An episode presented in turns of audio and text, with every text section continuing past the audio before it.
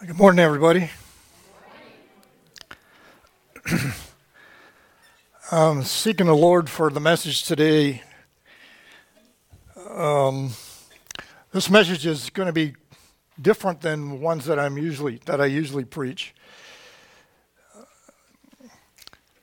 I was t- thinking about Christmas and talking to him about, you know, the birth of the Lord and all of that, and just having a conversation. And he he said there's many lessons in Mary's life that have been overlooked. And so that told me that he wanted me to share on Mary's life.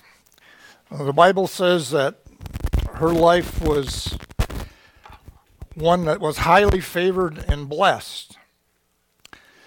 Now, if you're like me, when you think of that God saying you have a highly favored and blessed life, you're thinking of smooth sailing. Everything is going to be okay. It's going to be no adversity. So, I'm going to attempt in this message to capture some of the lessons in Mary's life that the Lord was talking about that have been overlooked um, in the past.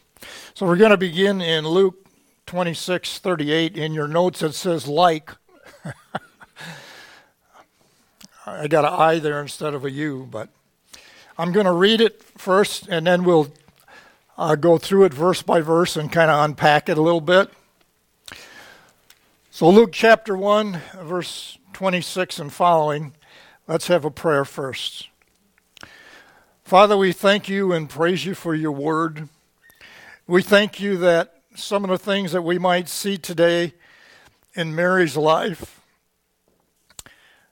um, they've always been there. Uh, we just haven't seen them.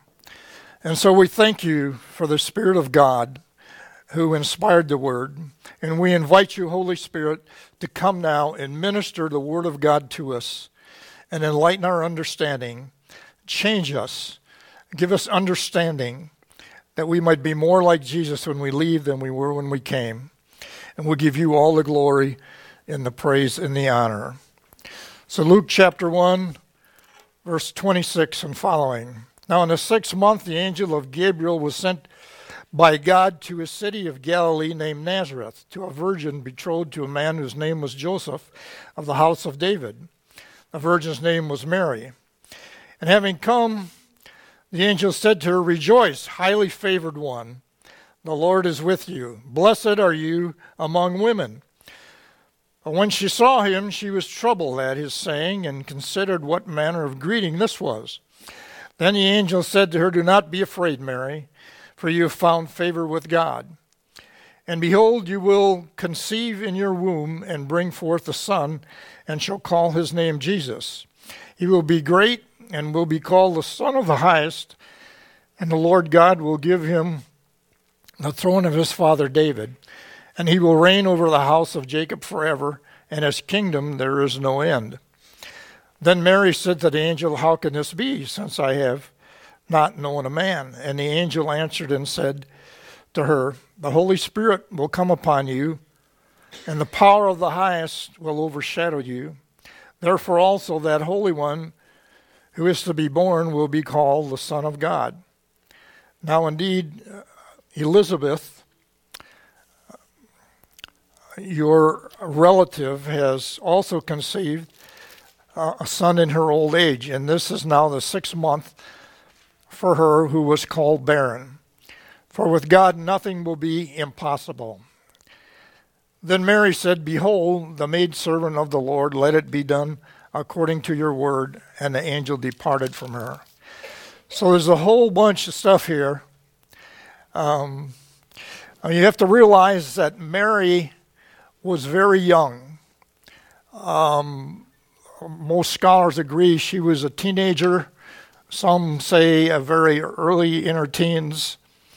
Um, so she was a very young, a young girl, really. So in verse 28, it says, And having come in, the angel said to her, Rejoice, highly favored one, the Lord is with you. Blessed are you among women. So, The first thing the angel said was to rejoice, and we know that the joy of the Lord is our strength. And, you know, the angel knew some of the things that were probably coming up. He probably had some foreknowledge of that. And so he told her to rejoice because she was going to need strength. When it says that she's highly favored, it means that she was endowed with special honor. Um, she was accepted, in other words, for what this task that was before her. And I just believe that, you know, God knows our hearts, and He knew Mary's heart. And He was looking for a heart that would cooperate with the Holy Spirit. Because this was a big, big thing coming up. I mean, it's going to make history. It's going to, you know, very miraculous. And I believe Mary was chosen because of her heart. You know, and Donna was reading that, that scripture. One of the things he was talking about in there was a pure heart. I believe when God looked at Mary's heart, he saw a pure heart and one that would be, um, in his opinion, obedient to him. Then it called her blessed also. That just means that she was spoken well of, that she was praised for uh, the community. And God needed someone who would cooperate, uh, partner with Him in this miraculous undertaking as He brought the Savior into the world. Verse 29 But when she saw him, she was troubled at his saying and considered, What manner of greeting is this? So, troubled means that she was disturbed wholly. In other words, she was um, agitated, um, to alarm. I mean, can you imagine having Angel Gabriel, who stands in the presence of God, all of a sudden, wham, there he is. And he starts talking, telling you all these things that we just read. Um, I mean, it's a lot to process. Just him, his appearance would be one thing.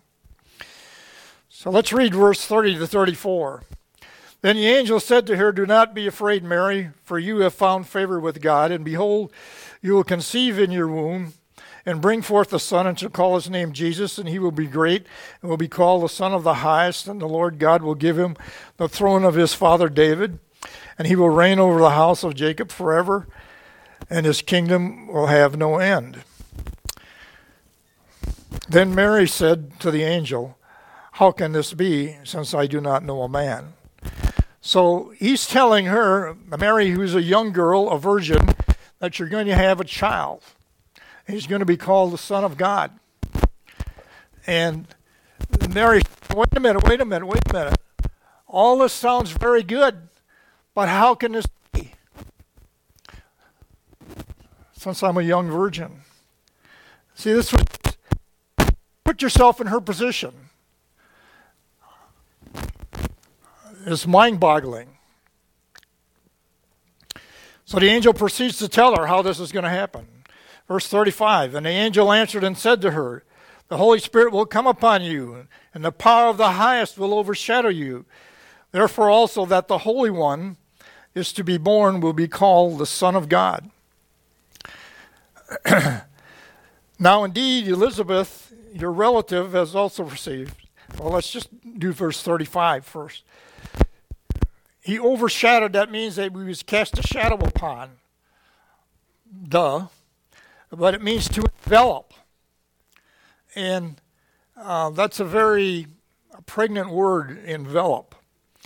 Um, it's the same word used for the cloud that the voice spoke out of in the Mount of Transfiguration, the very same word. And both refer um, to the cloud that is the manifest glory of God.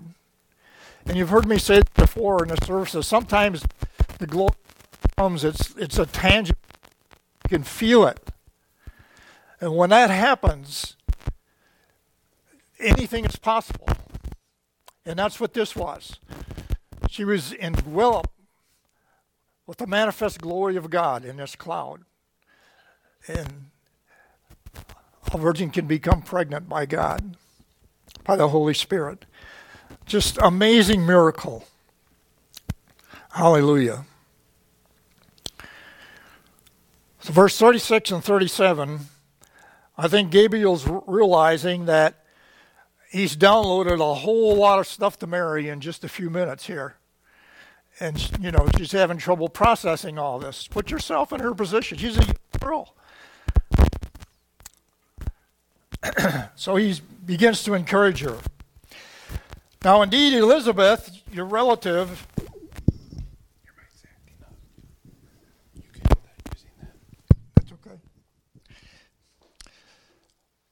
Now, Elizabeth, your relative, has also conceived a son in her old age, and this is now the sixth month for her who was called barren. For with God, nothing will be impossible. So the angel is encouraging her, um, her faith. He's downloaded all this stuff to her. Now he's telling her, look, Elizabeth, your cousin, in her old age, the one who's called barren, is now six months with child. Nothing is impossible to God. So I'm sure that had to stir Mary's heart. And then in verse 38, we have Mary's response to the angel, Gabriel. Then Mary said, Behold, the maidservant of the Lord, that means the female slave, let it be to me according to your word. And the angel departed from her. So Mary's response was one of faith and obedience. Not fully understanding all this, you know, she'd just been told these things. She still agreed to it. And that's what God was looking for. You know, I think it's 1 Samuel um, 15, I think verse 22, where it talks about um, obedience is better than sacrifice somewhere right in there. I think it's 1 Samuel 15 22. And so, not fully understanding it all, yet she trusted God. And that's a lesson for us. Sometimes we don't always understand the things that God is saying in His leading. You know, God said it, she believed it, so be it. Amen. You know, that was her attitude. Um, you know, this could have been a lot different if she hadn't cooperated with the Holy Spirit. You know, we've been talking about the gifts and stuff, and that's what that is. That's just cooperating with the Holy Spirit of God when He's uh, wants to use you in this way or that way to bless the body of Christ. This could have turned out a lot different if if she wasn't cooperative. God spoke to Mary. He made some promises. Mary believed them and responded with faith gratitude, and obedience. Mary had the right response, even though she didn't fully understand. You know, and that's a lesson for all of us. Um, you know, when we were building the Bible school in the Philippines, I wanted to build it on a flat area. I mean, it was flat as this platform, and God wanted to build it in the hill. And I argued with him. Not, nobody would, would put it in the hill when you got this flat ground out here. And come to find out that the hill was the buffer from where the they have 25 typhoons a year, and all wind always comes from the same direction pretty much, and that's the other side of that hill. If I'd have put it in a flat area, it would have been facing the wind instead of being protected by the hill. God knows what He's doing. So sometimes things don't make sense to our carnal minds, but they're always, God has a plan. You know, He was working His plan beginning with Mary to bring the Savior into the world. So, what does this blessed life of God in favor look like? I mean, is she just going to s- sail through life and have a birth in, uh, you know, the best hospital in town, all this kind of stuff. Mary endured shame and unexpected hardship for many years. You know, she Jesus was conceived by the Holy Spirit. And a lot of people weren't buying that. This young girl's telling him, the Holy Spirit came upon me and yeah, right. So there was a lot of shame involved. Mary traveled uh, soon after that, a hundred miles south to Judah. Spent three months with her cousin Elizabeth, who was six months pregnant, who had been barren all her life. when she returned to Nazareth, she was visibly with child. Uh, this was a serious problem.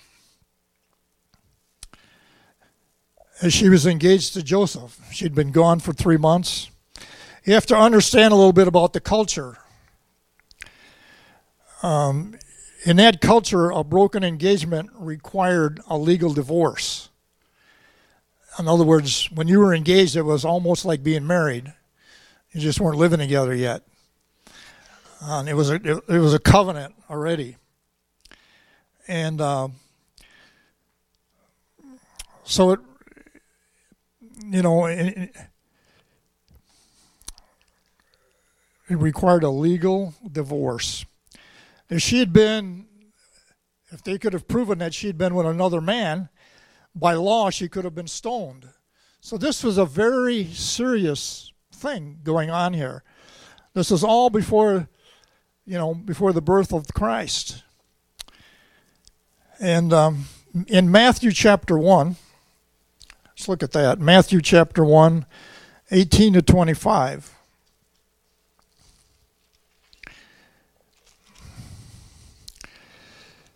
Oh, the birth of Jesus Christ was as follows. After his mother Mary was betrothed to Joseph, before they came together, she was found with child of the Holy Spirit. Then Joseph, her husband, being a just man, and not wanting to make her a public example, was minded to put her away secretly. While he thought about these things, behold, an angel of the Lord appeared to him in a dream, saying, Joseph, son of David, do not be afraid to take to you Mary your wife, for that which is conceived in her is of the Holy Spirit. And she will bring forth a son, and you shall call his name Jesus and he will save his people from their sins. So all this was done that it might be fulfilled which was spoken by the Lord through the prophet, saying, Behold, the virgin shall be with child and bear a son, and they shall call his name Emmanuel, which is translated God with us. We just sang about that before. Then Joseph, being aroused from sleep, did as the angel of the Lord commanded him, and took to him um, took to him his wife, and did not know her till she had brought forth her firstborn son, and he called his name Jesus. So Joseph had some legitimate, justified concerns when she comes back um, three months into her pregnancy. But all those concerns were resolved by God in a dream. How many of you know God speaks to us in dreams and visions? Amen. My sister in law gets dreams every night. Um, you know, when they buy a house, God tells them the number, the street, the number, house number, all that kind of stuff. She has that kind of a relationship with him. She sees all these things in dreams.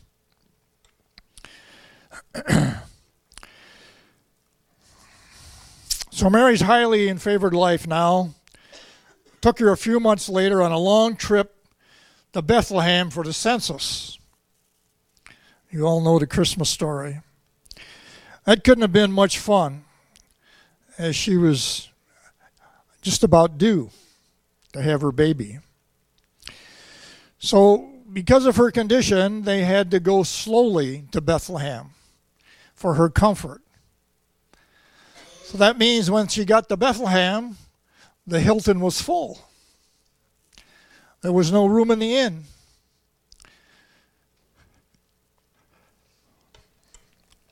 Barnes Jewish Hospital wasn't built yet. So, highly favored Mary gave birth to our Lord Jesus in a stable. Probably not very sanitary. God chose the humblest way to introduce the Savior to the world. I mean, you would think the King of Kings would come with pomp and ceremony and angels blowing bugles and all these kinds of things. But this is how God chose to introduce the Savior in this humble manner. So God's favor does not guarantee no adversity or hardship in our life. You know, you can have, Mary was highly favored, honored to be the mother of our Savior. But I think she was highly favored because of her pure heart as well. And I'm sure she had to continually remind herself of what God said through her life as she faced some of these hardships. We're going to look at a few, a few of them. Because um, there's lessons here, according to the Lord, that we've just been overlooked. Matthew chapter 2, verses 13 to 15. Matthew 2, 13 to 15. Now, when they had departed, behold, the angel of the Lord appeared to Joseph in a dream, saying, Again he's speaking to him in a dream, Arise, take the young child and his mother, flee to Egypt, and stay there until I bring you word, for Herod will seek the young child to destroy him. When he arose, he took the young child and his mother by night and departed for Egypt. So, oh, verse 15, and was there until the death of Herod that it might be fulfilled which was spoken by the Lord through the prophet, saying, Out of Egypt I call my son. See, everything had to be done just the way the prophets prophesied it. Everything in the Bible is uh, perfect, line upon line. God doesn't make mistakes. So, right away, with a baby now, they had to flee to Egypt because Herod was trying to, to kill it. What you might not know was uh, Mary was widowed sometime after Jesus was 12. Joseph and Mary, remember when they were at the temple Jesus stayed stayed there and they were headed back and a couple days they realized he wasn't there and they had, went back and looked for him and all that. Well, sometime after that, um, according to the scholars, uh, Mary was widowed. It could be possibly as young as 40 years old. They don't know for sure. Um, but there was a big family. Um, Matthew 13. Matthew 13, 55 and 56. Is this not the carpenter's son? Is not his mother called Mary, and his brothers James, Joseph, Simon, and Judas? And his sisters, are they not all with us? Where then did this man get all all these things? So he's a carpenter. They want to know where he got all this wisdom from. So he had four brothers and several sisters.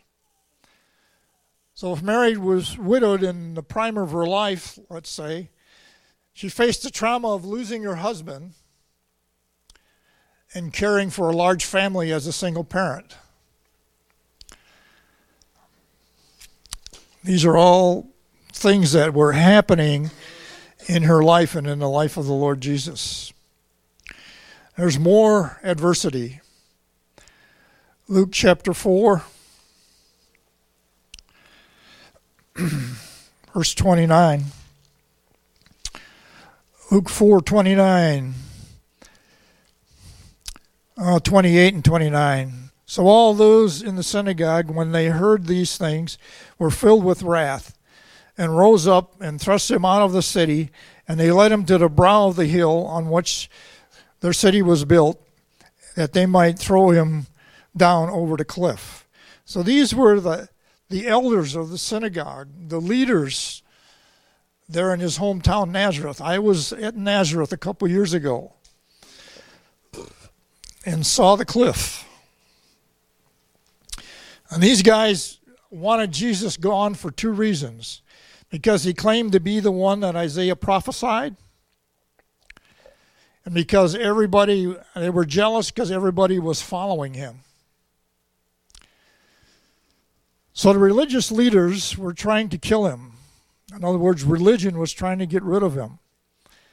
And that's one of my things, soapbox things. I'm not going to go there.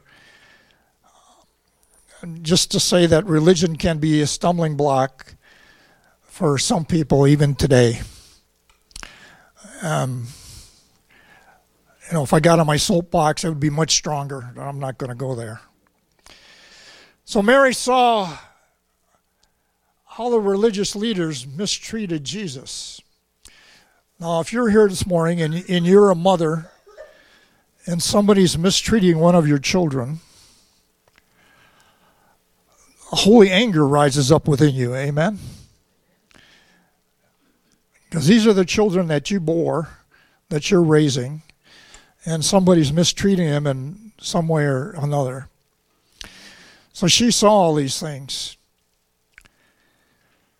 She would have to, as I said before, realign her heart and remind herself of what God said of his promise. Hallelujah. Uh, let's look at Mark chapter 3, 20 and 21. Jesus had been sharing some things, healing some people healing on the Sabbath. They got all bent out of shape about that. Multitudes were following him. Then the multitude came together again so that they could not so much as eat. They didn't even have time to eat. He was so popular. Because he wasn't one who quoted a bunch of people, he would just quote the Torah and he would just speak truth, which is very powerful. When his own people heard about this, they went out to lay hands on him, for they said, He is out of his mind. Now, when it says his own people, I studied this out a little bit. The Greek impression here denotes Jesus' immediate family.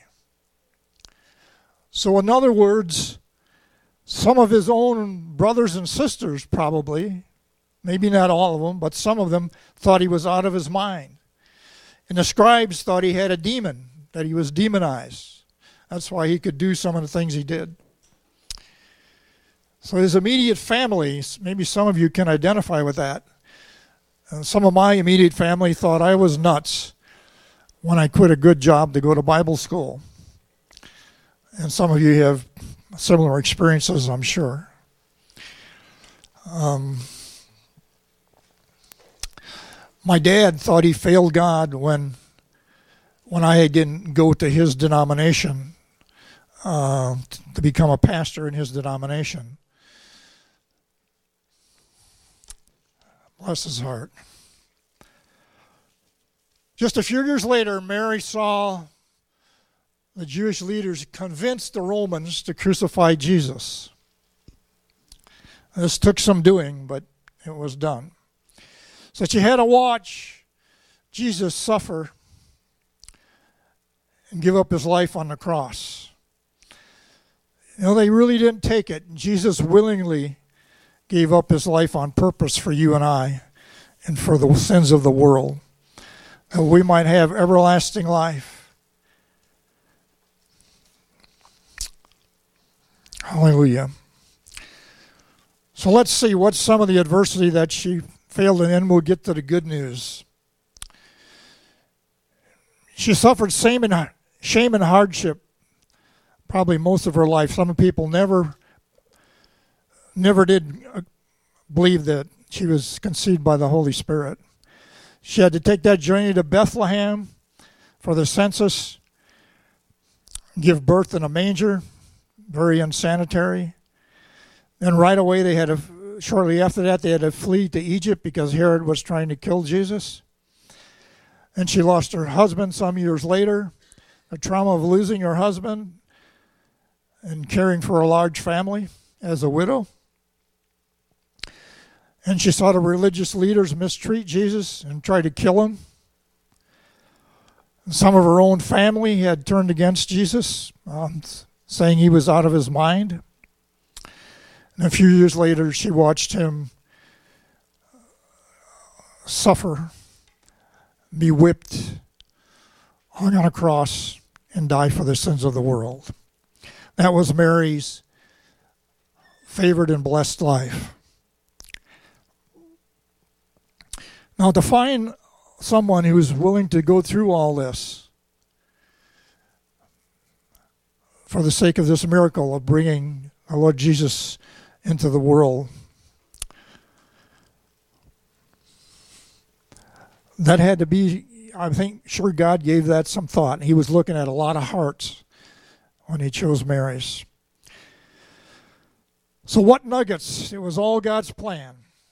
Jesus was born to die for us. What are some nuggets we can glean out of Mary's highly favored and blessed life? Number one, I don't think it's in your notes. I've got the rest of them listed there. But as you contemplate these things, the Holy Spirit gives you more stuff. I already had it turned in. Number one, trust God when you don't fully understand everything. Mary had to trust God. Can you imagine? The angel shows up and he tells her all these impossible things that are going to happen. And she's got to agree with, agree with that in her heart. And probably couldn't understand all of those things. I don't do many quotes, but I want to quote Mike Bickle. You, everybody knows who Mike Bickle is from Kansas City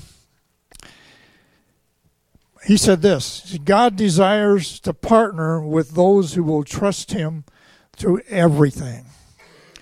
Through everything. God is just looking for obedience, even if it sounds crazy. And some of the things he'll ask you to do are going to sound crazy and unnatural. Number two, along with God's favor, you can expect some adversity and hardship. I suspect Mary had to repeatedly realign her heart with what God had said. Her life of blessing and favor was not an easy one.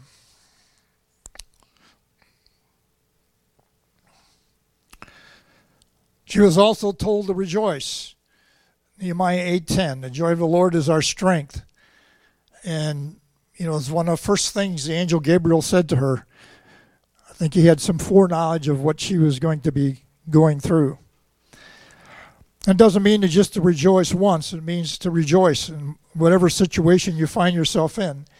Not that you rejoice over the situation if it's not favorable, but you rejoice that you don't have to go through it alone. You go through it with God, holding on to Him. Hallelujah. So that was number three. Number four, sometimes the fulfillment of God's promises seem delayed. That ever happened to you, or is it just me? Sometimes it seems like it should have been done last year. To me, we got to remember that God is a little, little smarter than we are. Amen. And He's never late. He's always on time. So when it seems like a delay, sometimes God is working some things. God unfolds His purpose in this hostile world and uses adversity to help mature us, mature us in His love, in humility, in trusting and obeying Him, getting us to a point where He can partnership with us like He did with Mary. Hallelujah. That's what he's looking for. People with that kind of a heart. Number five, remember God's promises. This is a big one. God's promises are just as sure when they seem delayed and when you're facing adversity as if it happened when you want it to happen. I always want things to happen like that, and they don't always happen that way. Anybody else that way? Just me, I guess. Yeah. We want things to happen right away. And sometimes God has to work out a few things in our lives or in somebody else's. Um, but they're just as sure, even when there seems to be a delay. So, Mary's life of favor and blessing, the worship team can come. Mary's life of favor and blessing show us that it comes with its share of adversity and hardship. Though it was all God's plan, God working out his plan. I mean, think about this whole thing. he had to have the right person that would be obedient. Just think about this young girl getting downloaded all this impossible stuff. And then she agreed to it. I'm sure she didn't understand everything completely at that moment that she agreed. But she just trusted God and went ahead with it. And that's what we want to do. And I want to leave you with this famous scripture that you can all quote. And it's found in Romans 8:28. It says, And we know that all things work together for the good of those who love God, to those who are called according to his purpose. Do you love God? Are you called according to his purpose? Then you know whatever situation you're facing in your life today, rejoice, persist, stand on his promises. Even though it may seem delayed, his promises are just as true. Amen. Amen. Amen.